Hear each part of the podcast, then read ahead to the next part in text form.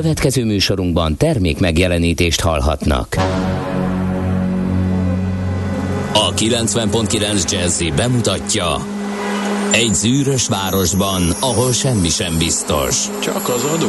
Mondom semmi. Ahol a kisbefektetőket senki sem védi meg a tőzsdei kilengésektől, és a sikátorokban leselkedik a kíméletlen hozamgyilkos. Csak négy férfi múlik a közbiztonsága. Hadnagy urak, merre vannak? A mindenre elszánt és korrumpálhatatlan alakulat vigyáz a rendre minden reggel. Hé, kik ezek az állati nyomozók? Négy férfi egyeset és egy nyalóka. Ács Gábor, Gede Balázs, Kántor Endre és Mihálovics András. Az íróasztal mögül pedig Profit kapitány diktálja a tempót. Humor, emberi sorsok, közönséges bűnözők és pénz, pénz, pénz. Egy különleges ügyosztály. A Gazdasági Muppet Show minden hétköznap reggel a 90.9 Jazzin. De is figyelj, ne csak a bárányok hallgassanak. De miért? Ha nincs pénzed azért, ha megvan, akkor pedig azért. Millás reggeli. Szólunk és védünk. Szép jó reggelt kívánunk, ismét itt vagyunk a Millás reggelivel, a pontos idő 6 óra 31 perc, Mihálovics kollégát nyugdíjaztuk egy napra, de a lényeg az, hogy itt van Várkonyi Gábor. Jó reggelt, és itt van. Na, ki van itt? Hát ugye, ugye milyen nehéz néha, ugye milyen nehéz néha. Valami, előfordult, hogy rosszat mondtunk mi is már, vagy hogy legalább fönnakadt a nyelvünk. Valahogy... Ben, benned van a lendület, ránézel a másikra, oda kívánsz valaki mást, vagy nem. nem lehet Nem, ilyen nincs. Ilyen nincs Mi van ilyen, ilyenkor ilyen, az ember fejében? Nincs. De a Maci elfáradt, tehát azt, ő, azt ő is jelentette, úgyhogy Nincs morgós moci? nincs, nincs, nincs. Tegnap már ilyen nagyon Hát a, a tegnap is az, ez csak ez jutott eszembe, hogy ilyen színuszgörbeszerűen működött, tehát ilyen nagy hullámok, óriási lelkesedések, majd pedig ilyen, ilyen alig tudok megszólalni, völgyek jellemezték. Én beszélgettem vele tegnap egy 20 percet telefonon, mert szoktunk. Igen, és akkor milyen volt? Hát együtt szentségenünk. Hát, Kit? Mit? Engem?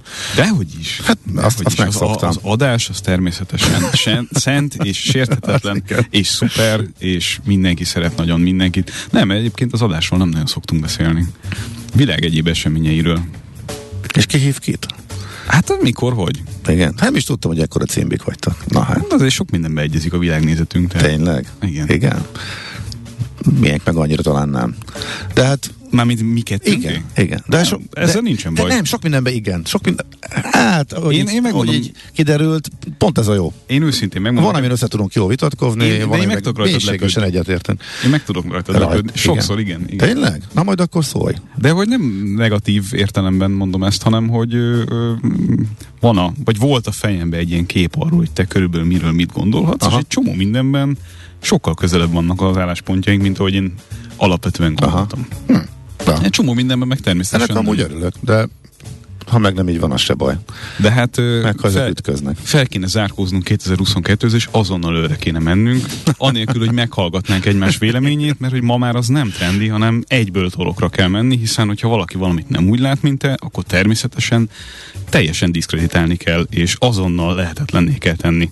Különben nem 2022-ben élünk. De az, én ettől annyira próbálom távol tartani magam, tehát eh, nem olvasok Facebookot, eh, kommenteket minimalizálom, illetve hát megszűröm, hogy hol általában helyeken olvasok kommenteket, ahol poénra vesznek mindent, és csak röhögni lehet, és nincs ez a Én nagy egymásnak esés. beszéljünk Úgyhogy- egymás, vagy, vagy hogy nem egymás, hanem személyes nyomorúságáról. Tehát szerintem a, a Facebookon való lét az egy, az egy, hogy mondjam, egy tönkre teszi az ember lelkét egy picit, hogyha valamilyen szinten és a nyilvánosságra ki van vetítve a, a léte. Tehát mondjuk én például a saját oldalamon nagyon sokszor tudom magamat nagyon hosszú időn keresztül felidegesíteni. Mert hogy egyszerűen nem értem az emberek hozzá szólásait, meg, meg, meg bunkóskodásait időközönként. Mert nem, nem, nem, nem értem, hogy miért a kommunikáció miért ment el ebbe az irányba. Aha. Tehát miért, miért kell rögtön mindig mindenben azonnal a személyeskedést belevinni, hogyha olyan dolgokról van szó, amik nem személyes kérdések, hanem mondjuk véleményütköztetések. Számomra ez Igen. idegen. vagy érthetetlen, vagy nem tudom, olyan, mint hogyha ezzel mindenkit, aki, most nem a személyes dolgomról beszélek, hanem úgy alapvetően a társadalmi párbeszédben egyszerűen elkezdenénk kiszorítani minden normális hangot, mert egyszerűen nincs kedve az embernek megszólalni. Mm. Mert minek szólaljon meg, hogyha jön az a mennyiségű féltról, meg frusztrált barom, aki egyszerűen lehetetlenné teszi a, a, az értelmes párbeszédet. Aha. E, igen, én sok éve még egy-két ilyen vitába belekerültem, és fölbosszantottam magam, és próbáltam normális módon vit. De hát ez még blogok alatti kommentek voltak, még nem is Facebook volt. És akkor még és, nem volt ennyire durva a helyzet. És akkor, akkor, akkor egy ponton ezt, én ezt lezártam, azt mondtam, hogy nem, és már a Facebookra is alig akartam regisztrálni, tehát már Mondjuk nem is nagyon vagy látható. Hát, de ez, ez, ez, ez szándékos, és így van. Hát látom, hogy körülöttem mik mennek meg, hogyan bosszantják halálba magukat az emberek. Hát meg bizonyos kirívó eseteket is szoktatok mesélni, és, és ezzel én nagyon jól el vagyok, tehát nem, nem akarok közelebb kerülni ehhez. Igazad van. Akkor, hát ennyit tudok tenni. Akkor elmondjuk a névnapokat? Ah, igen, persze, persze, hát ugye, igen, igen, nézzük. A névnaposokat mindenképpen meg, néhány születésnapot is köszöntsük, persze, úgy, ahogy azt szoktuk reggelenként. Uh, Lajos. Déli báb. Tényleg, Figyelj, tényleg. Várkonyi déli báb. Látott már valaki? jó lenne. Én ezt nem tudom elképzelni. hát ezt is ejtettem. De hát nem tudom. Hányan lehetnek? Boldog névnapot nekik is. Patrícia, Patrícia, szerintem nagyon szép név, aztán nagyon szeretem. Elemér? Uh-huh. Elemér? Szerintem Elemér egy, Elem... egy nagyon jó név. Viccen kívül. Elemér a de Volt egy Elemér nevű portásunk, annak idején gimnáziumban, és kifejezetten kedveltem Elemér bát, úgyhogy elemér a honnan Nekem fogva. is voltak elemér nevű ismerőseim, és mindegyik nagyon jó fej volt, és Na. nagyon, nagyon bírtuk. Az elemér az egy ilyen, külön... ez egy ilyen lazacsávó, aki így elengedi a dolgokat. Én úgy érzem. Olyan volt egyébként mind, mind, a, igen, mind a három, aki, aki elemér ismerősöm volt. Mind a három elengedte. El, el olyan, igen, olyan típusú, de ez nyilván tök véletlen, de... Nem, nem, nem, én abszolút, abszolút hiszek abba, hogy a név az visszahat. Igen. Teljesen. Én nem, mert az ellentétjével is sok név esetében találkoztam, mint amire így gondoltam. Nyilván. De az elemérek, az elemérekre ez abszolút nem volt igaz. Hogy... Nem figyelj, most mindjárt kapunk ilyen SMS-eket elemérektől, hogy ők be vannak feszülve, vagy valami hasonló. Nekem kedvenc tevékenységem volt egyébként általános iskolában a kedves barátommal fölülni a trollibuszra, körözni, és nézni az embereket, és kitalálni, hogy melyiknek mi a neve. Na de azt nem tudod ellenőrizni. Már. Nem, de hát ilyen elméletek. Hát ez a... Ja, é... És ezt nagy, nagy üzemben? Abszolút, imádtam. Tényleg? Abszolút. Abszolút. Embereket figyelni szerintem rendkívül szórakoztató. Um, amikor én sokat rolliztam, mikor fölkerültem a nagyvárosba, még tinédzserként, akkor, akkor nagyon viccesen rázotta. Hát még tudod, ezek a Stalin A régi trolika. trolika e, És, hát ott leghátul ülni, az egy ilyen gerinctörő volt. Egészen elképesztő. Én, én szórakozásból jártam. Az, hogy a plafonig földobattam magam, meg hogy megrázott, és kapaszkodás nélkül ki tud az ülésben maradni. Tehát ilyen, én nem hittem, hogy ilyen van. A mások ezért ugye, fizetnek hullámvasút formájában. Ja, igen, abszolút. Hogy hihetetlen volt. Most, amikor újra járt, volt ilyen osztagja hétvége, elmentünk, a gyerekek nem hitték el, hogy ilyen van, és mondtam, hogy ez még pár éve is volt. Tehát volt ilyen, újra járt a régi trolli. Igen, igen, van. Vagy egy-kettőt megmentettek belőle, és most valami nosztalgia hétvégén óriási siker volt a gyerek, az, gyerekeim fel körében. Vannak, fel vannak újítva. Igen, igen, igen. Lehetőségekhez igen, de, de, az a rázás, ugrálás az megmaradt. Tehát az, az, Mivel, a, ami kell, igen. Ami kell, az megvan. A, a, illetve a rázás nem, nem sikerült megrázatni magamat, ott lehet, hogy valamit föl, túlságosan felújítottak rajta, és nem hozta azt a nosztalgia érzést, de kapott valami EU-s kezelést, lehet. és, és jónak kellett lennie. igen. Úgyhogy lehet, hogy már igen, meg kellett felelni új szabványoknak, vagy valami hasonló. József Na. nap van még, és Tamás, valamint Tomázia. Marinetta. Igen, és akkor születésnaposok között élő Árpád sakkozó, 903, 1903-ban e, született, mai napig ugye az élő pontszámok rendszerének kidolgozójaként, és hát névadójaként emlékezhetünk rá. Uh, Erich Honecker német kommunista politikus. politikus, igen, a államtanács elnöke, aki Hát az utolsó pillanatig, tehát a... Hát 94-ig ő a, ugye Dél-Amerikába való távozásáig bezárólag tagadta, hogy bármi rosszat tett volna. Igen. Egészen, egészen elképesztő ö, történetek vannak egyébként az életéről. Nekem a kedvencem az, hogy, hogy a személyes sofőrjét küldte mindig ö, nyugati pornóújságokért. Tényleg. Nagyon-nagyon sok dokumentumfilm dolgozta már föl nyugat-német részről azt, hogy, hogy, hogy Honecker hogy került a hatalomra, hogy golyózta ki Ulbrichtot a hatalomból, hmm. miért őt választották, mennyire szállt az agyába a hatalom nagyon rövid idő után, milyen nőügyei voltak. Ennek az egyébként röhelyes hangú és kicsit ilyen cinger figurának olyan nőügyei voltak, hogy, hogy elképesztő. Aha. Tehát egyébként a maga módján egy szórakoztató elmebeteg volt szerintem, de hát mondjuk ndk nem lettem volna, tehát az nem. Ez is egy ilyen német sajátosság, hogyha valamit csinálnak, akkor nagyon csinálják, tehát nagyon érdekes szerint. Én nagyon sokat gondolkoztam ezen, hogyha megnézed a, a Szovjetunió csatlós államait, és hogy hol milyen rendszerek voltak, azok annyira leképezték az adott néplelket. Tehát, de annyira kitalálták a szovjetek, hogy ki az a forma, aki, aki egy ország élén Aha. Úgy, úgy át tudja venni az adott uh, társadalomnak a, a rezgéseit. Úgyhogy hát az NDK az egy kemény hely volt. Hát ugye Kádár Jánosra is az abszolút igaz. Hát, ez... hát de mindegyikre. Igen. Mindegyikre a maga módján, úgyhogy ezek ez értettek a KGB-nél. Gene Simmons? Uh, igen, Vagy elgondolkodtam, még... igen, igen, csak um, csak még egy Jó. gondolat ehhez.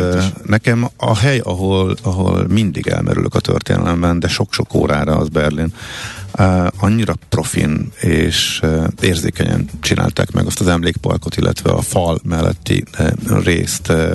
Vetítésekkel, kiállítások, a, szabadtéri részt is a e, parkban, a metróállomást, e, az ottani, hogy működött a metró Berlin alatt, ahogy átment e, Kelet-Berlin alatt, és folytatódott ismét Nyugat-Berlin alatt, és ott azon keresztül is e, a szökéseknek a története, hogy próbáltak átmenni, egyszerűen lenyűgöző, és tényleg, tényleg akkor beszippant, és, és, és az egészet át tudod élni, hogy milyen lehetett Kelet-Berlinben, illetve Nyugat-Berlinben élni, illetve az a folyamat, hogy eljutunk a fal összeomlásáig, tehát döbbenetes. És mert többször voltam ott, és megint eltelik néhány év, és megint on, egy kicsit akkor sétálok itt, és megint ott ragadok órákra, és egyszerűen elképesztő, hogy besz, ahogy beszippantja az ember. Mindenkinek ajánlom egyébként. Ha, Nagyon izgalmas. Már önmagában az, hogy Berlinbe menjen el, de akkor tényleg erre, erre adjon magának néhány órát. Van ott a Spré mellett egy nagyon érdekes NDK múzeum. Abba voltál? Abban nem. Szerintem már itthon is van ez hasonlatos, de itthon még nem voltam. Hát ugye az NDK Múzeum lényege, hogy az összes olyan tárgyat, meg, meg hétköznapi életről szóló dolgot bemutatják, megörökítik, átélheted, ami akkor éppen mindenkinek volt. Tehát a bútortól kezdve a, a tévéadáson át a, a, az összes ilyen jellemző igen, dolgot igen, igen. újraélheted a mit tudom, milyen konzervet, a zuborkákkal, meg a nem tudom mivel, tehát tök izgi. Ilyen, ilyen jó időutazás, csak nagyon örülsz neki, hogy nem mm. akkor vagy. Persze. Mm-hmm. Na, akkor említsük meg még uh, Leonard Bernstein, vagy hát Bernstein, mert nyilván ő is magyar volt valahol, ahogy tudjuk, illetve így mondjuk őt. Tehát Bernstein. Tehát, tehát Bernstein, Bernstein Leonard, aztán Ádám György, orvos, ja persze karmester zeneszerző. Tegyük hozzá már, mint Bernstein, aztán Ádám György, orvos, fiziológus, egyetemi tanár, 22-ben született. Benkó Sándor, akit sokat láttunk fiatalkorunkban, a Benkó Dixieland Band alapítója, vezetője és klarinétosa. De te már ugrottál egyből Gene Simmons. Á, jönnek akkor a rockerek. Jó, akkor azt meghagyom neked, Gene Jó. Simmons, aki a Kiss eh, magyar származású basszusgitárosa. Így van. Hát én ebből a Ebből a felsorolásból itt eh, Claudia Schiffer tudom kiemelni, illetve Himi McDonaldot, eh, de legyen inkább Claudia Schiffer, aki 52. évét tölti be, és szerintem még mindig ugyanúgy néz ki, mint ahogy kinézett akkor, amikor elkezdtünk emlékezni rá.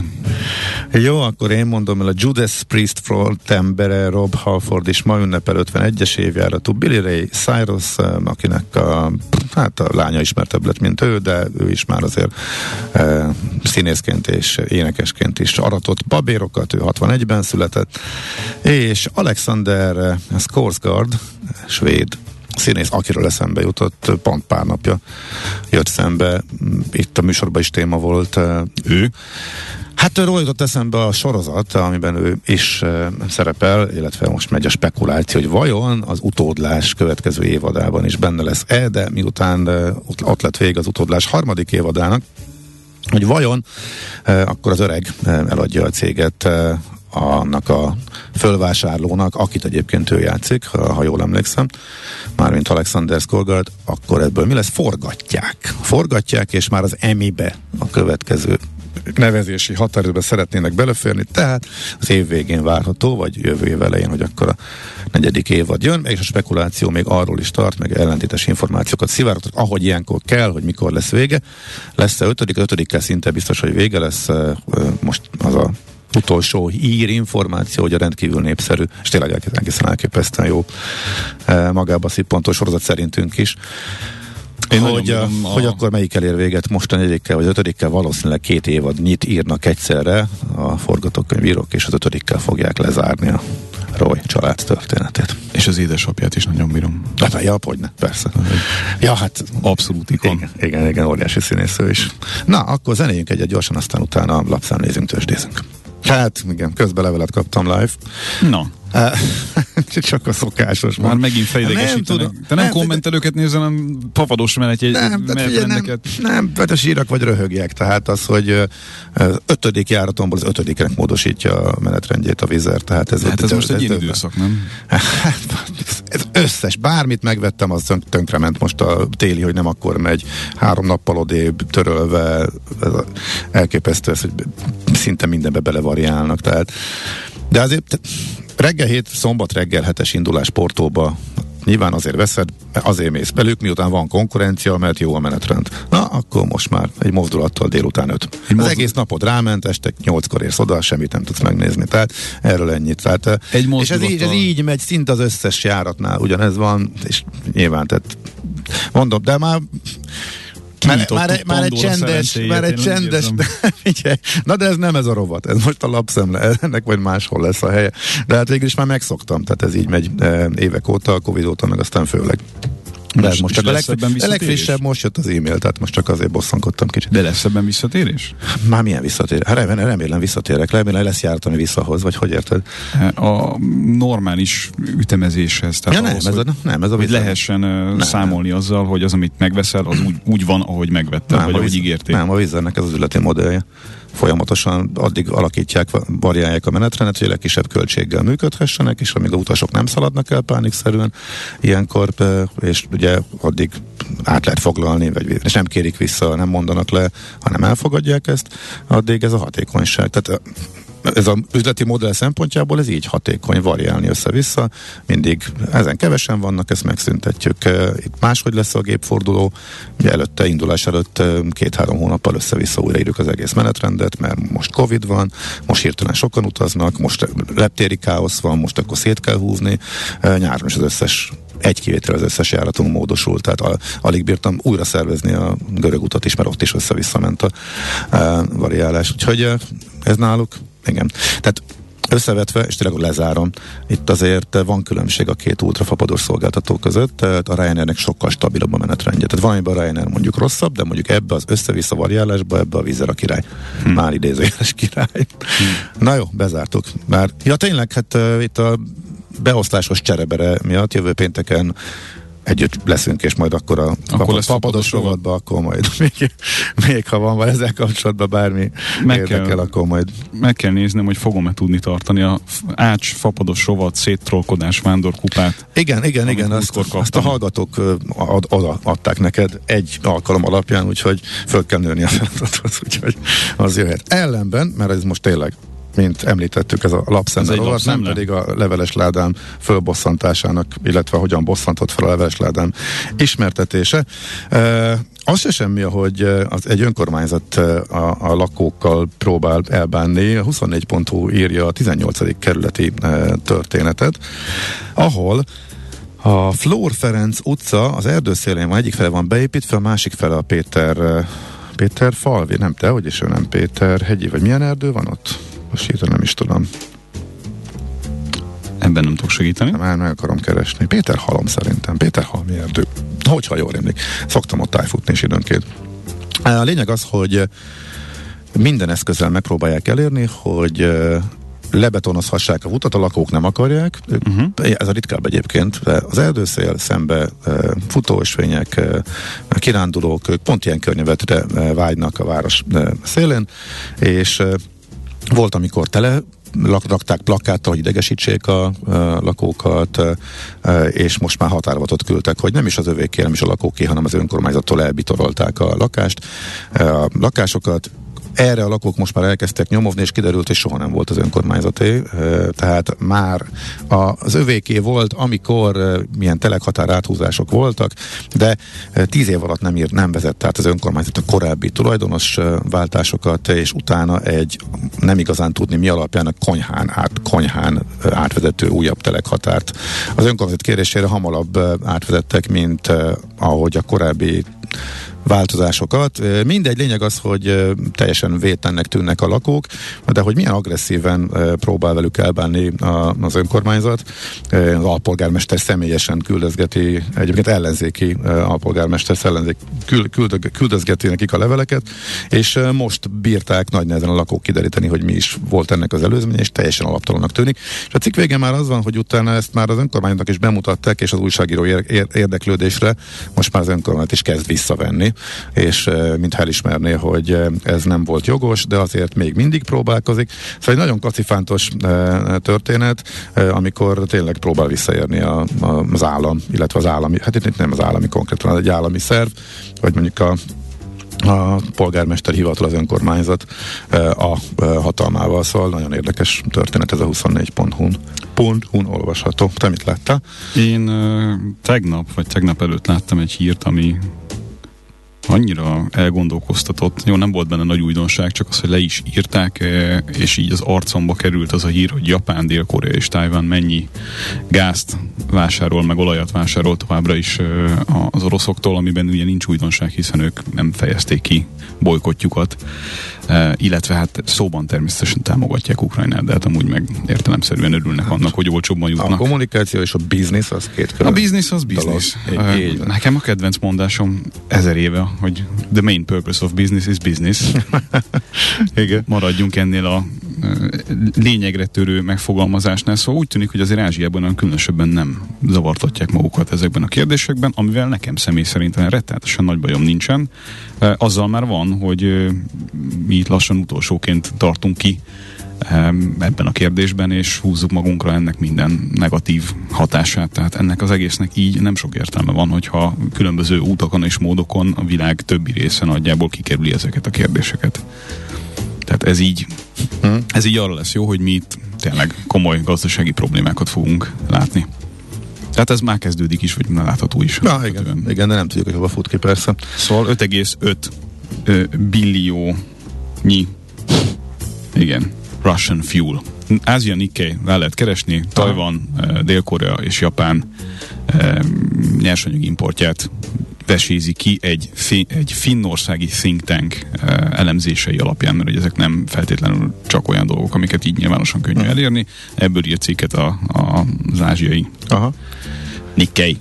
Még egy érdekes lapinformáció, illetve TV lap információ volt az ATV heti napló című műsora. Tudta meg először, hogy ki lesz a meteorológiai szolgálat ideiglenes elnöke. Nem meteorológus Mihály. E, nem. az megvan az a videó? E, nem, nincs. Hát, Jó, hát, hát, ugye, ugye, a hátrány, amikor az ember nem Facebook, nem, nem ezek, ezeket sem érje, nem adásképes. Jó. Na, minden esetre a lényeg az, hogy ugye 16 uh, vezetője tiltakozott az elnök és a szakmai elnök helyettes kirúgása miatt.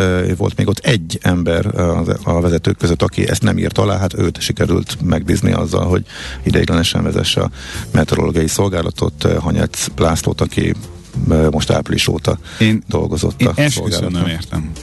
De tényleg nem értem. Én gondolkoztam ezen, de egyszerűen nem bírom felfogni, hogy ezt minek kellett. Nem, én sem. Tehát nem tudom. Hát rutinból. Nem tudom. Tényleg fogalmam sincs.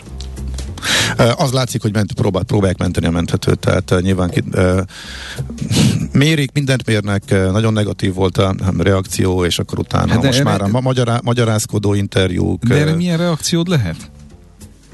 Tehát most komolyan, tehát így látsz egy ilyen történetet. A, fia, az, a, a, az is érdekes és tök jellemző, ami most folyik, ahogy, ahogy most a, ugye a Tudományos Akadémia próbál itt a békebíró szerepében föltűnni, de nem kritizálni senkit. Majd ők megvizsgálják, hogy jó volt az előrejelzés, stb. stb. Á, ne, tényleg nem menjünk bele. Ez lapszemle volt, jöjjön a tőzsde. Várjál, várjál, mert megjött, megjött egy tök jó üzenet. A, hagyjuk a politikát, beszéljünk valami semleges dologról, ott van például az időjárás. Na, hát ez az.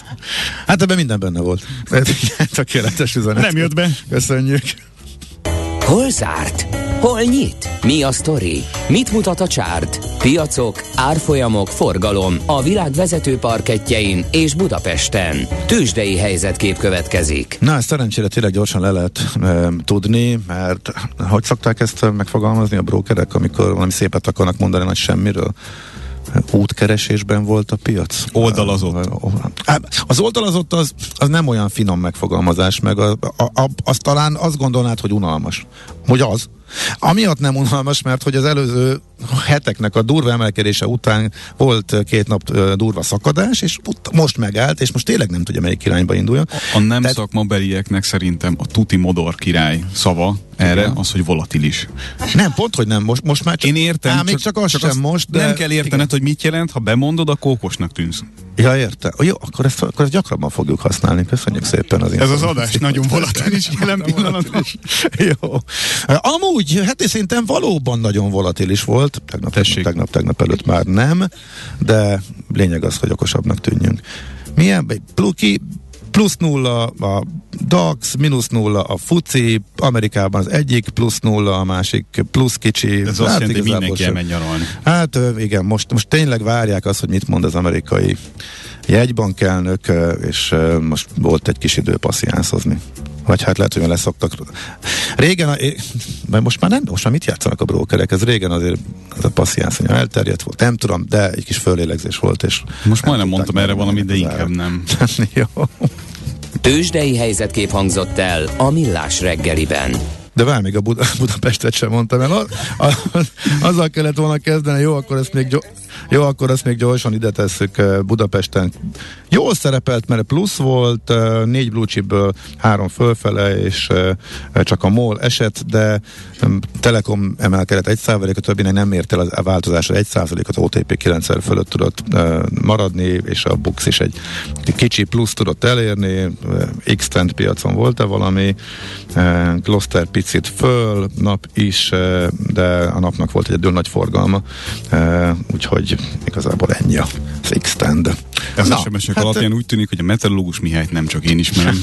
Jó, gondoltam, gondoltam, ezek sajnos nekem kimaradnak. De ahogy az a háttér nevetésből már a hallgatók számára kiderült. Nagyon viccesek vagytok ma reggel. Jó reggel. Itt van velünk. Szét vagytok Szoller kicsit Andi. csúszva. Igen, Hozza kávét. De is. De olyan... Még ezen felül, hogy épp, hogy pörgünk ezzel. És feszes adásmenetet láthatsz. Aha, jó. Feszes, volatilis adásmenetet láthatsz. És amelyben, amelyben komoly szerep jut Várkonyi Gábor szakértelmének, tegyük hozzá. Oldalazás. Tehát, az oldal, tehát uh, ilyenkor az van, hogy ő bepróbálkozik, hogy nem lehetne kicsit hosszabb az autós rovat. Hát nem. De lehet, megbeszéltük, kicsit változtatni kellett, nem egyben lesz, viszont ilyenkor nekem ez mindig vannak kérdéseim, témajavaslataim, úgyhogy az egyik ilyet is befogjuk ma én Is, Gábor. Én is kérdezzek? Hogy ne parancsolj, plusz a hallgatóknak is. Okay. Hallgató, most van egy kicsivel több időnk tényleg, mint szokott, úgyhogy a hallgatókat már most föl, fölkérjük, hogy a, aki hamarabb kérdez, az, az biztosan megkapja a választ, úgyhogy lehet kérdezni. Az én kérdésem az volt, mindjárt mondd el a téret is, Nem hogy a mostani üzemanyagárak, illetve hát, illetve áram árak mellett hogyan alakul át az elektromos autók piaca, mert hogy az otthon töltősök most már baromira ráfáztak, és drágább elektromosan autózni szinte. Nem mint, Hát de a, a, a hatóságjáros benzinhez képest e, már... Hát csak a hatóságjáros benzin is ki tudja, meddig de lesz. Á, igen, na szóval akkor ez átalakítja a piacot, illetve hogy kevesebben vesznek-e villanyautót, mert itt azért jó kora változás következett be, és ezzel teljesen ellentmondásos híreket olvastam ezzel kapcsolatosan. Ez az egyik kérdés. Andi, te mit kérdezel? Én még összeszedem ja, még... papírra írom. Jó, jó, jó. Oké, oké. Okay, okay. Na, ezek is lesznek természetesen a mai műsorban, de akkor most Szoller Andi és a hírek. A reggeli rohanásban könnyű szemtől szembe kerülni egy túl szépnek tűnő ajánlattal. Az eredmény krétával körberajzolt tetemes összeg. A tethelyen a gazdasági helyszínelők, a ravasz, az agy és két füles csésze és fejvállalakzat. A lehetetlen küldetés megfejteni a Fibonacci kódot. A jutalom egy bögre rossz kávé és egy olyan hozamgörbe, amilyet még Alonso Mózli sem látott. Millás reggeli, a 90.9 Jazzy Rádió gazdasági mapetsója. Vigyázat! Van rá engedélyünk! A Millás reggeli fő támogatója a Superautomobil KFT, a Schiller Auto család Lexus Pest márka kereskedése Újpesten. Schiller Auto család. Autók szeretettel. Folytatódik a Millás reggeli. Jó reggelt kívánunk, itt vagyunk továbbra is Várkonyi Gáborra és Ács Gáborral. Na, 06 hát, 30 20 10 909 SMS, WhatsApp és Viber számunk, ezt még nem mondtuk be ma. Tényleg? Igen, ehhez képest nagyon sok SMS jött már, meg Viber üzenet, meg minden, úgyhogy szerencsére hallgatók tudják reflexből. Szemezgetünk is majd belőlük, és egyébként uh, majd visszatérünk erre a hírekben is uh, elhangzott 2000 forintos jegyre is, mert egy érdekes lehetőség most, hogy a tűzijáték elmaradt. De erre most nincs időnk, nem? Vagy van? Most nincs, de majd szerintem a következő rovatban is egy picit vissza tudunk térni, meg, meg, meg később is. Budapest legfrissebb közlekedési hírei, itt a 90.9 jazz Na, hát mi a közlekedési helyzet? Hallgatók, hallgatók közlekedéssel szerint... is kényeztetnek, vagy azzal ne, nem? Úgy tűnik, hogy minden rendben van mindenhol. Semmilyen fennakadásról, balesetről, útépítésről, vagy ilyesmiről nem kaptunk Írt. Jó, hát nekem az algoritmusom kidobott egy szokásosnál sokkal lassabb uh, uh, útirányt. Az m 0 uh, a het, az M7-es és az M1-es közötti rövid szakaszon az M1-es eh, irányába, eh, ahol nem szokott sose lenni, ott eh, van torlódás, ennek az okát, hogyha valaki tudja, illetve hogy ez meddig tart, itt mi ott a helyzet, akkor erről válunk, várunk információkat, meg persze, hogy a forgalom növekszik a városban, és eh, jönnek a lassulások, azt is köszönjük, hogyha elkülditek nekünk az erről az információkat. Budapest, Budapest, te csodás! Hírek, információk, érdekességek, események Budapestről és környékéről. Tegnap ugyanebben a rovatban beszéltünk sajtóhírek kapcsán arról, hogy megint nagyot ment egy egy hír, egy ó, nagy szokásos lehúzásról egy budapesti e, bárban, és utána viszont láttuk, hogy erre reagált e, Faix Csaba, a Budapest Brand Nonprofit ZRT vezérigazgató egy videóval, illetve kiment a helyszínre, és egy feliratot is kiragasztott ott, úgyhogy erről, illetve ennek a hátteréről meg, hogy ez mennyire zavaró, mennyire elterjedt, e, fogunk beszélgetni. Egyrészt itt van velünk, tehát Faix Csaba vonalban. Jó reggelt, szervusz! Jó reggelt! Jó reggelt, sziasztok! Ez egy hirtelen ötlet volt, gyors reakció, vagy, vagy, vagy hogyan találtátok ki, hogy egy gyors videóval, meg e, felirat kiragasztással reagáltak ezekre a hírekre? Hát ugye a social media az ilyen, tehát hogyha valamilyen ilyen hír kijön a social médiába, és te ővé te reagálsz rá, akkor az az majdnem olyan, mintha nem is reagáltál volna rá, tehát valóban a gyorsaság az, az nagyon fontos volt.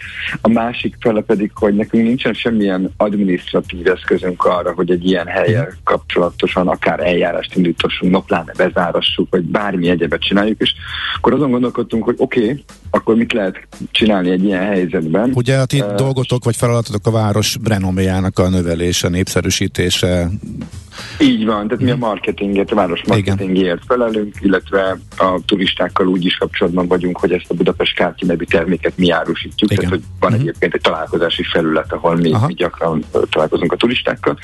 És akkor arra gondoltunk, hogy oké, okay, hát akkor nekünk is egyébként adott a kommunikáció, és, és akkor forduljunk a kommunikáció felé, és azzal próbáljuk meg felhívni a, a vendégeknek a figyelmét, hogy ez a hely, ez, és ugye itt nagyon óvatosan kell fogalmazni, tehát nem mondhatjuk, hogy ez a hely ugye egy videó felvételt láttunk, ami, amiről soha senki nem ellenőrizte, hogy valódi, nyilván mhm. valódi, de nyilván a jogilag azért ez egy másik helyzet. Úgyhogy mi csak egész egyszerűen kitettünk, igen, ahogy mondtad, egy feliratot, hogy nagyon-nagyon sok klassz kávézó és étterem van Budapesten, lehet, hogy érdemes megnézni a, a TripAdvisor-t, mielőtt erre a pont erre a helyre beülnél és egyébként még nagyon kellemes tartózkodást kívánunk mindenkinek. Ez ott a felirat, amit kitettünk uh-huh. a és ez a felirat, a is. E- ez most, maradt? Ez most hirtelenjében készült? Ezt, vagy, vagy, vagy ilyen volt, és ezt ilyet már máshol is kiraktatok?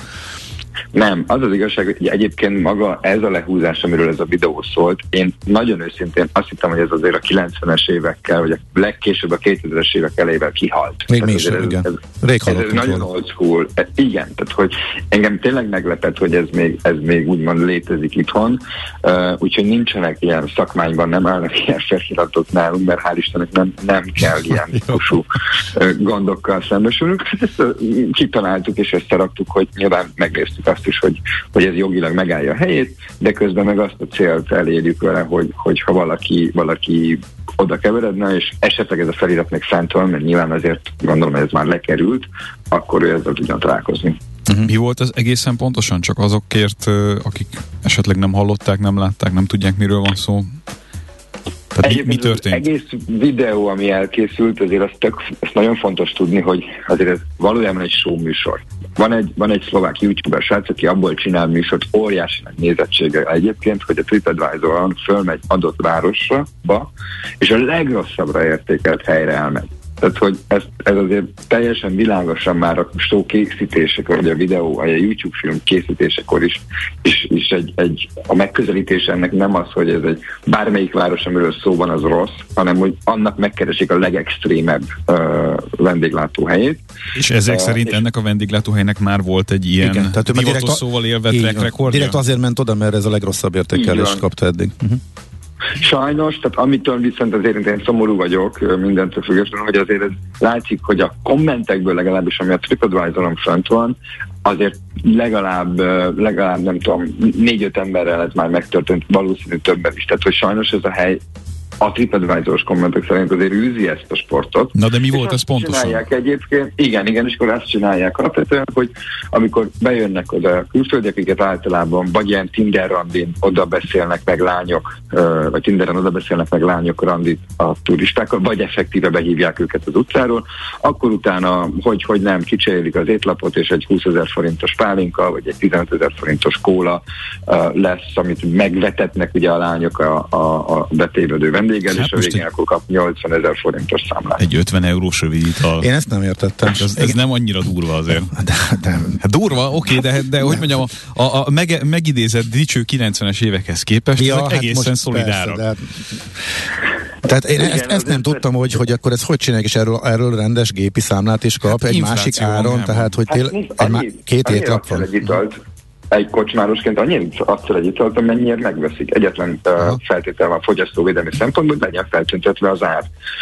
Vannak ilyen, ilyen legendek is ezzel a helyen kapcsolatban, hogy két étlap van, egyik, ami viszonylag normális árszabás van, és van ez a drágább, de amikor a külföldi panaszkodik, vagy reklamálna, akkor meg tudják neki mutatni, hogy hello barátom, hát valóban ez a, ez a rövidítal, ez ennyibe került. Tehát nincsen ilyen értelemben sajnos jogilag semmilyen szabálysértés, mert betartotta, ki volt az ár, fel, fel volt tüntetve, azt is mondták egyébként a kocsmában ezeknek a vendégnek, hogy hát előtte kellett volna megnézni az ütallapot, nem most reklamálni, de ugye úgy van megkonstruálva az egész, hogy behívják oda a lányok, gyere, akkor hívjál meg egy pánikára, és úgy vagy vele, hogy itt vagyok Budapesten, eddig mindenhol maximum, nem tudom, 8 euróba meg, megúsztam egy pánikát, persze, hát ki fogom fizetni, hát ezen, ezen nem, nem fogok ezen spórolni, és aztán ez a 8, ez mondjuk 50, azért az az sok. Tehát akkor ezért nagyon nehéz megfogni ezeket a helyeket, Igen. Aha, mert hogy abszolút betartják, úgymond ez, ez betű egy szerint a törvény szerint a, a szabályokat. Aha, oké, okay. ez, ez nem volt nekem eddig tiszta. Ugye és... egyeztettem is a, a hatodik kerület polgármesterével Soproni Tamással, ő, ő, ők is megnézték, és pont ez a gond, hogy, hogy nem tudnak vele mit kezdeni, mert mert ahogy az előbb elmeséltük, megbeszéltük, mindent szabályosan csinálnak, csak hát nem erkölcsösen, uh-huh. meg, meg nyilván a reputációja a Budapestnek csorbul a végén, hiszen valaki, aki egy ilyen élményt átélt az utána, ezt fog elmesélni, nem fog akarni visszajönni, és az egész utazás még akkor is, hogyha közben tök szép dolgokat látott, az mindenképpen beárnyékolja egy ilyen, egy ilyen esemény. Uh-huh. Oké, okay. hát Na, beszéljünk akkor budapesti programokról egy kis... Igen? Bocsánat, még csak annyit hagyd hagy mondjak el, hogy, hogy, hogy az Instagramon és megosztottuk nyilván ezt a videót, és nagyon pozitív volt a válasz a, a, a, a, a, a közösségnek. Tehát egyrészt értették, hogy, hogy ez egy nagyon nagy nagyon ritka kivétel, másrészt pedig úgymond tetszett nekik az, hogy, hogy, hogy mi erre így reagáltunk, nem pedig az elhallgatással, vagy nem pedig azzal, hogy jaj, hát nincs is ilyen, megfigyel jobban. Úgyhogy Úgyhogy azt láttam, hogy ezért hálásak voltak azok, akiknek uh-huh. készítettük. Igen, igen, ez jó hangzik. Vannak viszont akkor kiváló programok is a, vá- a városban. Érintettük egyszer már a Budapest eh, Tuning programot, de ez a Görkor is esemény, ez fölkeltette a figyelmünket, ami a, a hétvégén lesz. Hány program valósult meg itt a program eh, keretében, illetve akkor emeljünk ki egy-két izgalmasat, ami most jön. Jó, hát akkor beszéljünk rögtön erről, ami a hétvégén lesz, ez egy görkori diszkó lesz a, uh-huh. MOM kult előtt. Ugye, aki a 80-as évek vagy a 90-es évek Amerikájáról látott filmet, az biztos, hogy találkozott ezzel a, ezzel a dologgal.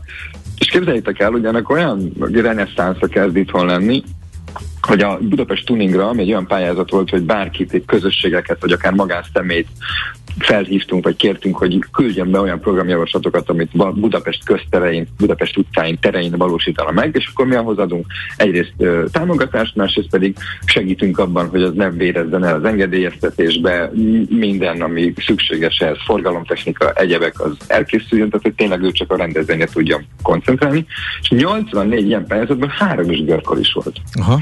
Úgyhogy azt láttuk, hogy akkor itt lehet, hogy, lehet, hogy itt van, van valami, ami, ami elkezdett éledőzni, és egyébként pont ennek a tuningnak az egyik, egyik ilyen izgalma, hogy, hogy, hogy igyekszünk ezeket a szereplőket összekötni egymással, és azok a pályázatok, amelyek úgymond shortlistra kerültek, ők egy ilyen egynapos bootcampen uh, vettek részt, hogy találkoztak egymással, megbeszélték az ötleteket, és ennek lett az az eredmény, hogy össze is álltak csapatok, és így a görkorisok is egyébként, és ebből jött létre egy olyan görkori szombaton, a Momkultnál, amiben lesz DJ set, lesz fényfestés, lesz görkori oktatás, lesz ilyen profi görkori táncbemutató, és lesz maga a görkori diszkó, ami körbe-körbe nagyon klassz zenére történő görkorcsolyázás. De tudsz görkorizni, Kába? Nem sajnos, nem. Én, de, én, én, de ezért lehet, hogy megtanulni. Megtanítunk. Megtanítunk. én tudtam, de hogy, hogy táncol, táncikálni, hogy tudnék benne, az, az, az nem tudom, azért, hogy izgalmas lehet, mert nézek róla akkor videókat. De Most ez lehet, hogy egy kérdés, de ez nem az inline skate, hanem ez a klasszikus görkori, ugye?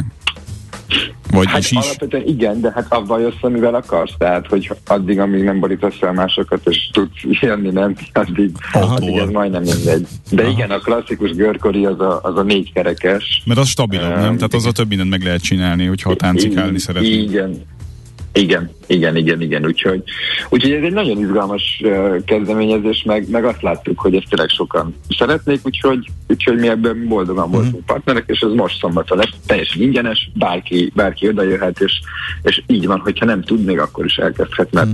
egyrészt tud a helyszínen bérelni korcsolát is, görkorcsolát is, Aha másrészt pedig, pedig lesz egy kicsi oktatás is. Tucatnyi remek videoklipet illetett meg egyébként ez a megoldás az évek során. Igen, kifejezetten jó. Jó, majd azokat megnézem. Na, még esetleg egyet vagy kettőt a tuning programok közül van kedvet kiemelni ezen túl? Hát még, még ami lesz egy kicsit később, az a zenélő piacok, ami, ami nagyjából összeköti ezt a piacozást, a szombati piacozást a zenével, és ezt fogjuk megvalósítani, ez, ez még szeptemberben lesz. Tehát a legtöbb tuning program, nagyon sok tuning program egyébként itt szeptember elején ö, már, vagy már megvalósult most arra, vagy szeptember elejére lesz. Nagyon szeretjük a zenélő piacokat, nagyon szeretjük a, lesz egy graffiti ö, jam esemény szeptember 3-án és szeptember 4-én, tehát azon a, a hétvégén, ahol lesznek ö, workshopok, ö, lesz ott is zene, és pont az a cél, hogy ezt a, ezt a graffiti, graffiti itt, ami, ami egy, egy, egy művészeti ág, és most már ugye Banksnek köszönhetően látjuk, hogy ez tud több lenni annál, mint egyszerű vandalizmus vagy rongálás. Ezt egy ilyen szabályozott keretek között, olyan helyszínen, ahol lehet, ott, ott fogjuk ezt megvalósítani, ez majd a szeptember elejé hétvégén lesz egyébként a budapesttuning.hu-n az összes programról lehet különben értesülni. Lesz még, amit én nagyon várok és nagyon szeretek, egy Mincenti zarándoklat, amit természetesen nem mi szervezünk, csak ebbe is beszálltunk. Ez szeptember 17-én lesz.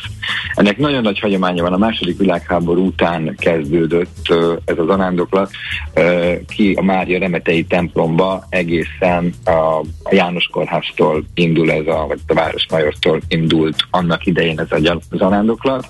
Ez a 90-es években újraindult, és most évente, vagyis öt évente rendezik meg, olyan 3000 ember vesz részt ezen a, ezen a zarándoklaton, kisétálnak Mária nemetére, és mi ott itt abban segítettünk, hogy egyrészt a Nyilván az arándoklat az ugye magától is történik, vagy hát nem magától, de megszervezik, hogy utána, amikor megérkeznek azok, akik részt vesznek ezen az arándoklaton, Mária Nemetei templom kerül, egy gyönyörű, óriási kert, hatalmas fákkal. Fantasztikus, aki még nem látta, mindenképpen javasoljuk, hogy érdemes, igen.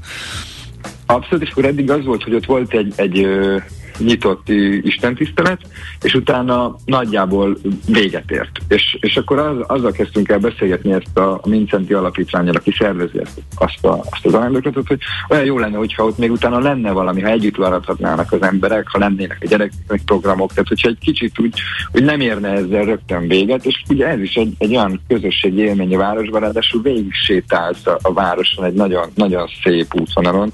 Nyilván akkor vannak olyan részek, amikor ugye magán a Hűvösvölgyi úton kell menni, akkor az természetesen forgalom elől elzárt terület lesz.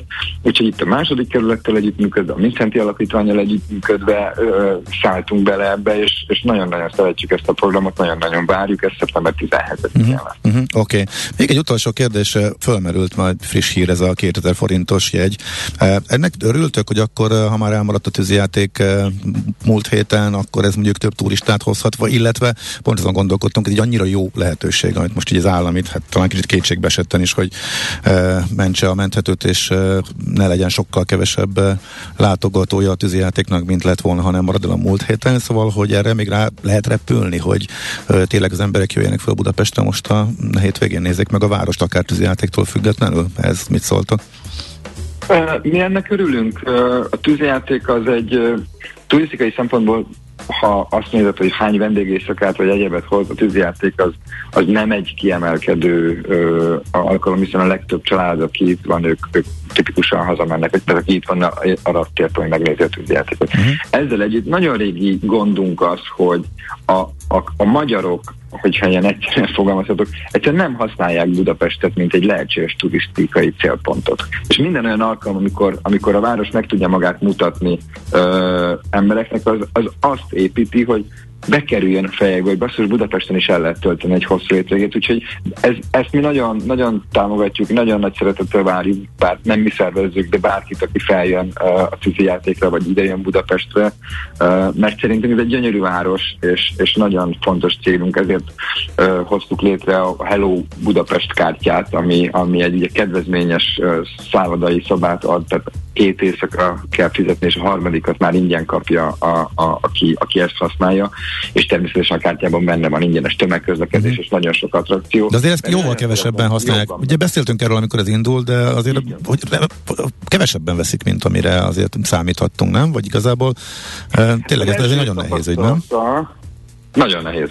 Az első évben mindenki nagyon sokat, hát akkor, akkor tombolt a Covid, mindenki a szakma nagyon sokat várt ettől a kezdeményezéstől, mindenki azt mondta, hogy ez szuper, és aztán, aztán igazából nem, nem lett sikeres.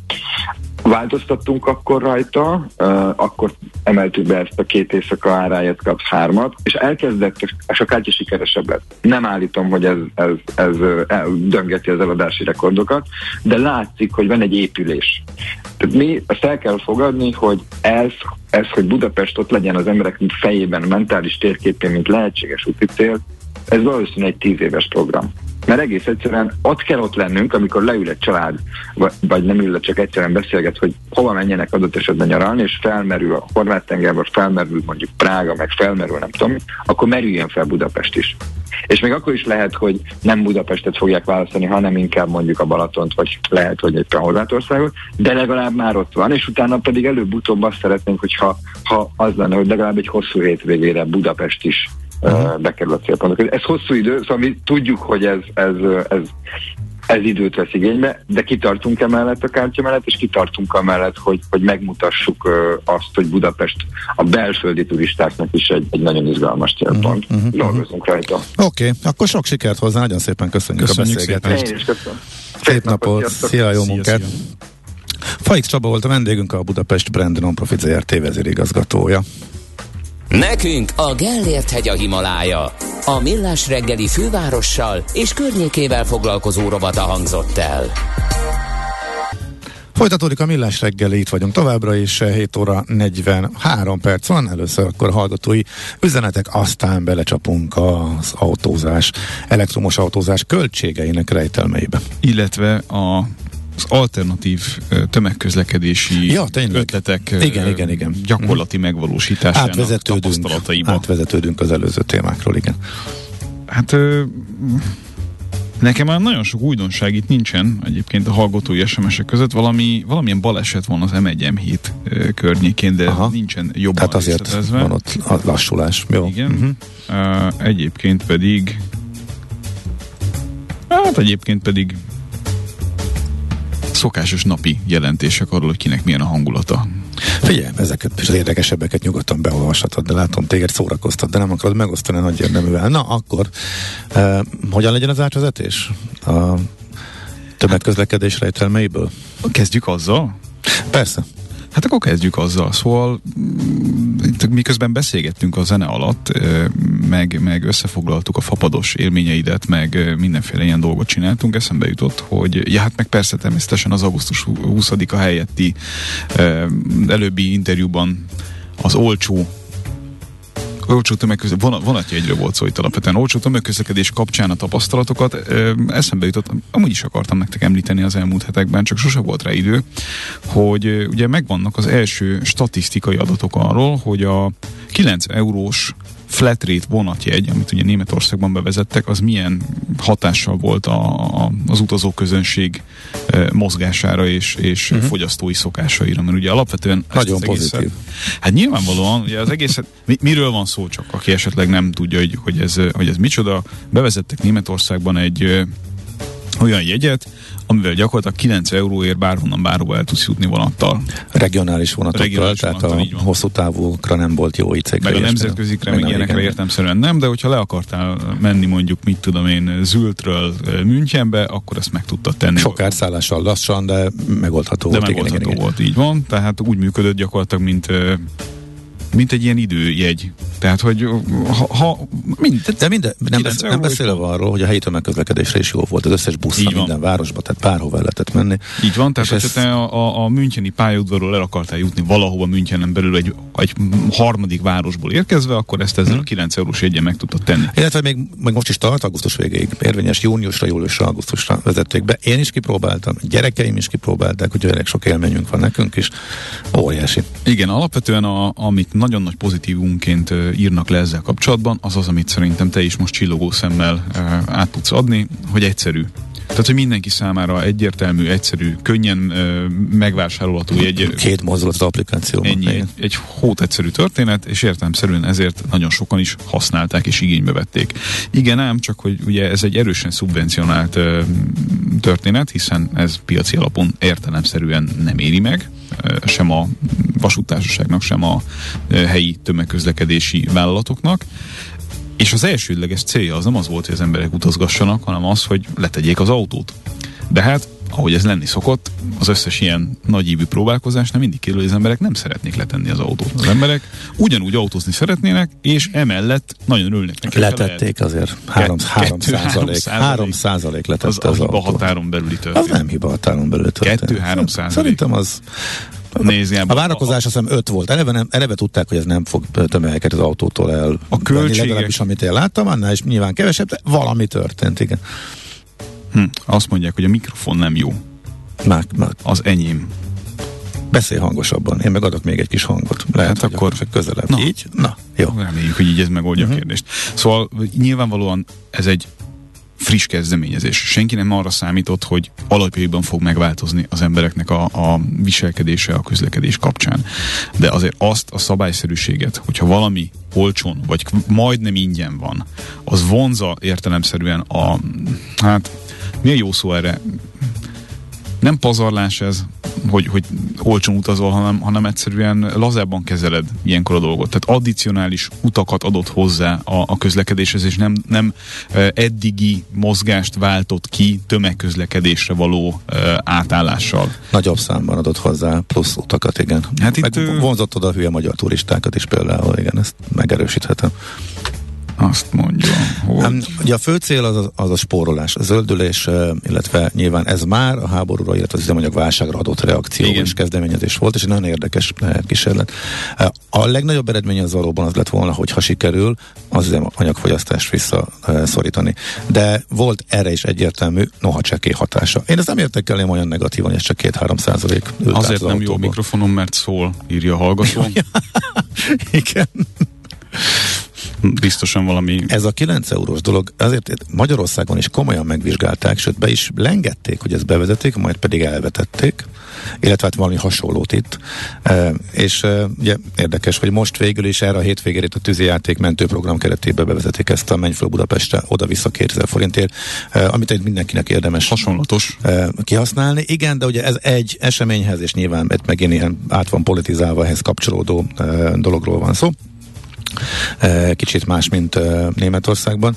Nálunk nagyon, inkább nagyon az volt érdekes. Csúcsokat okozott egyébként, eh, azt azért tegyük hozzá, tehát hogy voltak olyan, voltak olyan vonalak, meg olyan időpontok, amikor gyakorlatilag a... Nem lehetett fölférni. Igen, nem lehetett fölférni a vonatokra.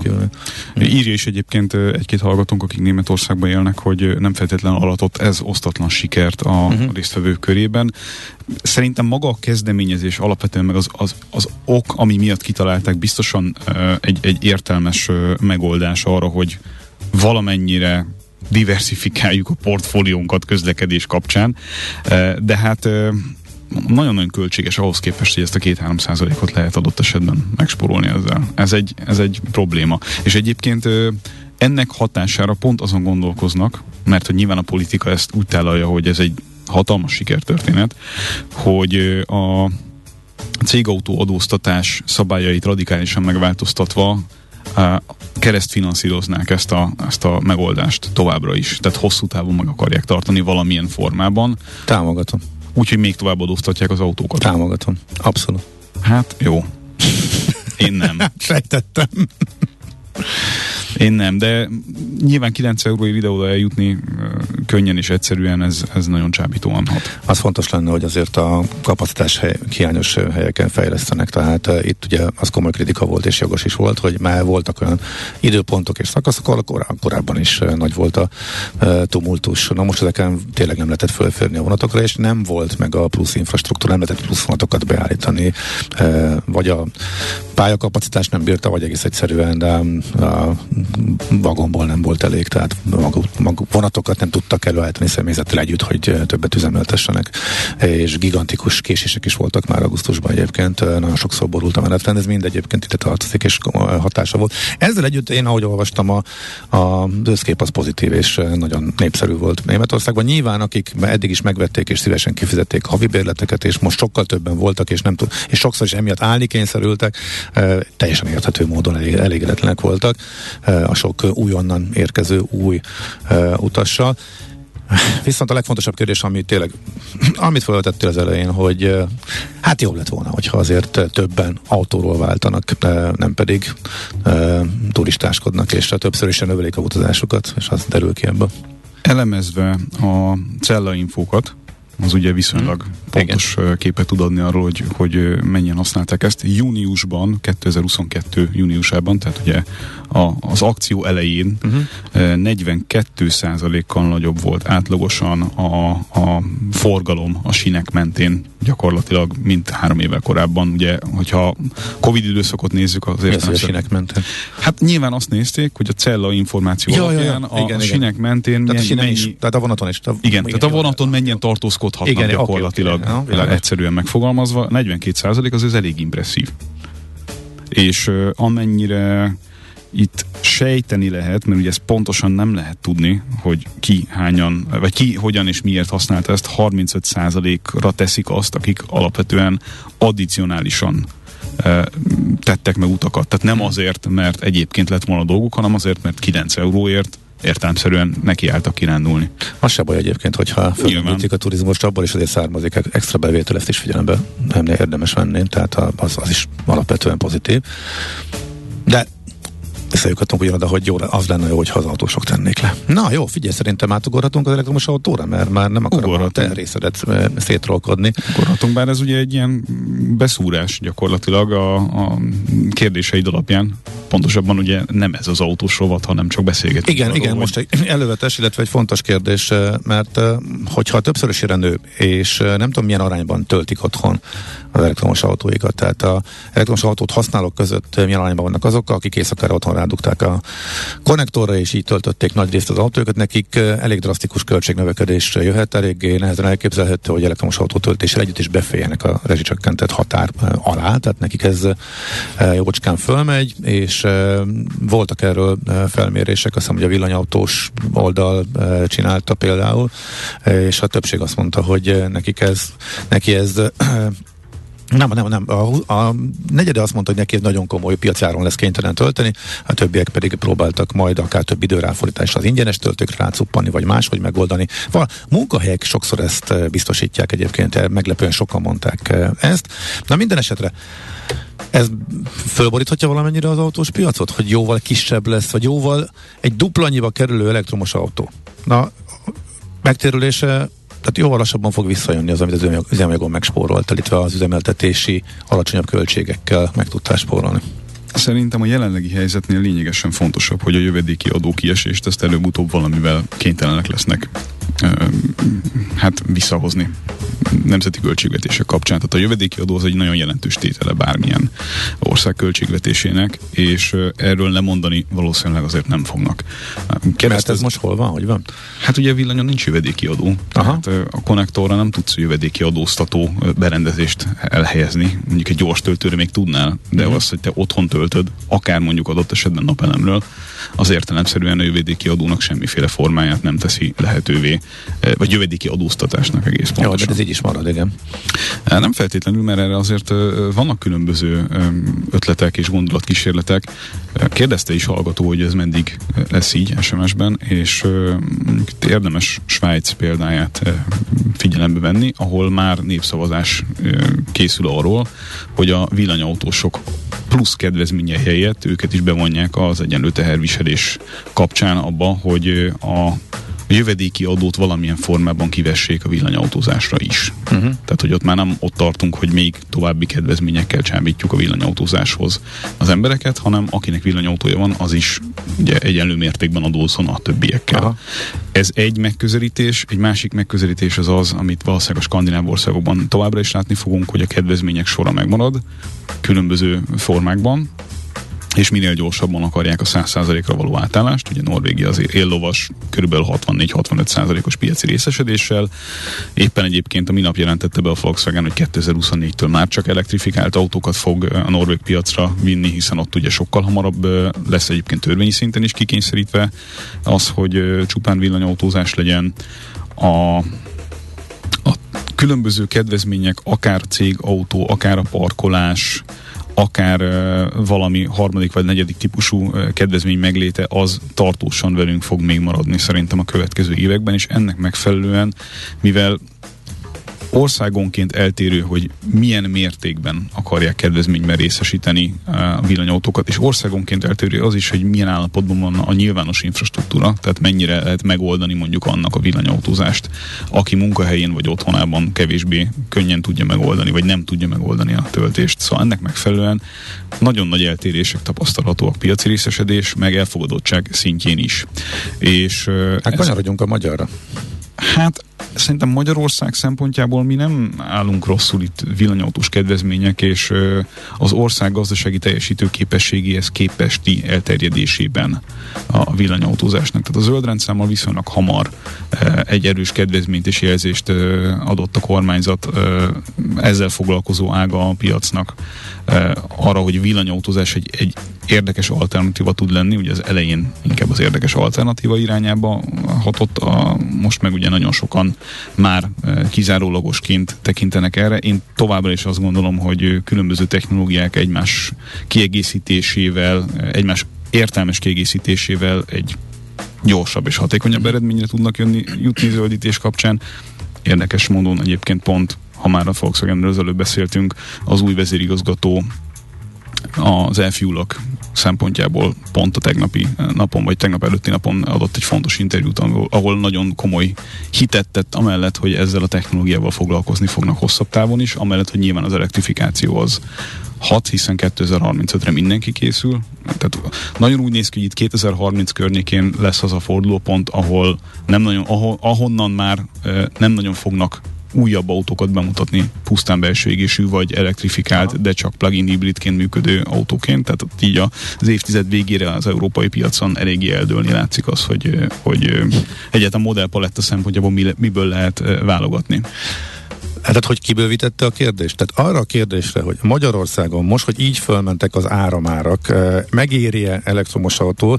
Már a 2030-as nagy globális hát összkép a, volt a válasz. Mert hogy ez, a, ez csak így lehet vizsgálni. Nagyon egyszerű földhöz ragadt kérdésem volt. mert, így mert az, hogy ebben a hónapban mi a helyzet, meg hogy, meg hogy fél év múlva mi lesz a helyzet, mi lesz akkor, amikor hatósági áras benzin ki, ki lesz vezetve. Ezt, ezt hogyan nem tudjuk. De most per pillanat. Az a helyzet, az a helyzet, hogy a maradványérték egy rettenetesen fontos kérdés az autózásod szempontjából. Tehát az, hogy mennyire veszel meg valamit, meg az, hogy mennyire fogod tudni eladni 3-4 év múlva, az jobban befolyásolja a te valós költségeidet, mint a pillanatnyi üzemanyagár. És a maradványérték kérdés az a villanyautók kapcsán egy nagyon nehezen kalkulálható dolog. Azért kezdtem el egy ilyen nagy körmondattal uh-huh. az ügyet, mert hogy ezt szinte országra lebontva más és más adózási és elfogadottsági szabályok mentén más és más képet mutat. Tehát nagyon-nagyon sok olyan tanulmányt lehet olvasni, hogy a nagy flottakezelők, akik milliónyi autót kezelnek, mondjuk akár csak az Európai Unió területén belül, nem, nem nagyon tudnak azzal mit kezdeni, hogy az adózási környezet folyamatos változása, meg a kedvezmények folyamatos változása miatt a a maradványértékek 3-4-5 év múlva hogyan fognak alakulni ezeknél a leasing járműveknél. Tehát technikai értelemben a villanyautónak a, a, az értékvesztése elméletileg egy jobban kalkulálható dolog lenne, mint egy belső égési motoros autói, hiszen a villanyautó mivel kevesebb alkatrészből áll, és lényegesen könnyebben ellenőrizhető adott autó műszaki állapota 4-5 évesen, hiszen nagyon egyszerűen meg mhm. lehet állapítani, hogy akkumulátor szempontjából milyen állapotban van egy autó, és az a legértékesebb és legbonyolultabb alkatrész egy ilyen autónak, ezért nagyon könnyen ki lehetne azt is találni, hogy mennyit ér adott esetben Aha. az, az autó. Az adózási környezet mégiscsak lényegesen befolyásolja azt, hogy, hogy mennyire elfogadott vagy nem elfogadott. Ez az egyik. A másik, hogy ha valaki csak villámtöltővel tudja megoldani a dolgát, most ez egy nagyon extrém eset, és ilyen, mondjuk így ilyen nincsen, tehát hogy ne, nincs olyan, aki csak villámtöltővel tud közlekedni, de ha valaki csak villámtöltővel tudna közlekedni, akkor az nagyon drága lenne, tehát az biztosan nem érni meg. Ha a másik végletet nézzük, hogyha valaki ideális esetben a saját ingatlanában mondjuk egy, egy megújuló energiaforrást felhasználva, tehát mondjuk napelemről üzemeltetve tud villanyautózni, akkor meg gyakorlatilag a nulla környékén lennénk hát igen, csak ugye ennek, annak a rendszernek a kialakításának van egy jó nagy egyszerű költsége. Így van, van egy jó nagy egyszerű költsége, de hogyha valaki mondjuk környezeti szempontból akar elsősorban villanyautózni. Tehát nem is költség szintjén nézi a dolgot, hanem azt mondja, hogy ő már pedig emissziómentesen szeretne közlekedni, lokális emissziómentesen szeretne közlekedni, és, és számára az a fontos, hogy környezeti lábnyom szempontjából egy, egy olyan dologgal közlekedjen, ami ténylegesen zöld, vagy zöldnek tekinthető, akkor egy viszonylag kicsi akkumulátorral ellátott, és otthonról tölthető, tehát napelemről otthonról tölthető uh-huh. megoldásban teszi a legjobbat Aha. a közlekedésben. Jó, akkor csak egészen földhöz ragadtan az autópiacon, most a használt autópiacon ezek szerint semmi nyoma nincsen annak, hogy most hirtelen megugrottak az elektromos autózás költségei például az otthon töltők számára, tehát ettől nem kerültek piacra újabb autók, ebből nem. most nincs, nem látszik semmilyen, hogy változik. Jó. Nem, meg hát eleve ugye nagyon-nagyon nagyon-nagyon nagy szállítási nehézségek vannak továbbra is, ami uh-huh. azért a villanyautók szempontjából eléggé magasan tartja az árakat. Plusz hát érezhető az is, hogy a benzin ellát, ellátottság vagy nem ellátottság kapcsán van egyfajta tendencia arra, hogy aki megteheti, az legalább a második autóját villanyautósítás Aha. irányába uh, vigye tovább. Független hiszen, legyen a így van, tehát egy üzemanyag forrása. Pontosan. Eset. Na, oh, itt van Zoller Andi, és ő ígért kérdéseket. Ne, az jutott eszembe, hogy szerintem hazamegyek és felfújom a bicikli kerekét. Nekem ez a konklúzió az elmúlt néhány percből. De Gábor is utalt erre egyébként, így még a zen alatt, mikor beszélgettünk, hogy az a legjobb és legegyszerűbb. Hát a biciklizés.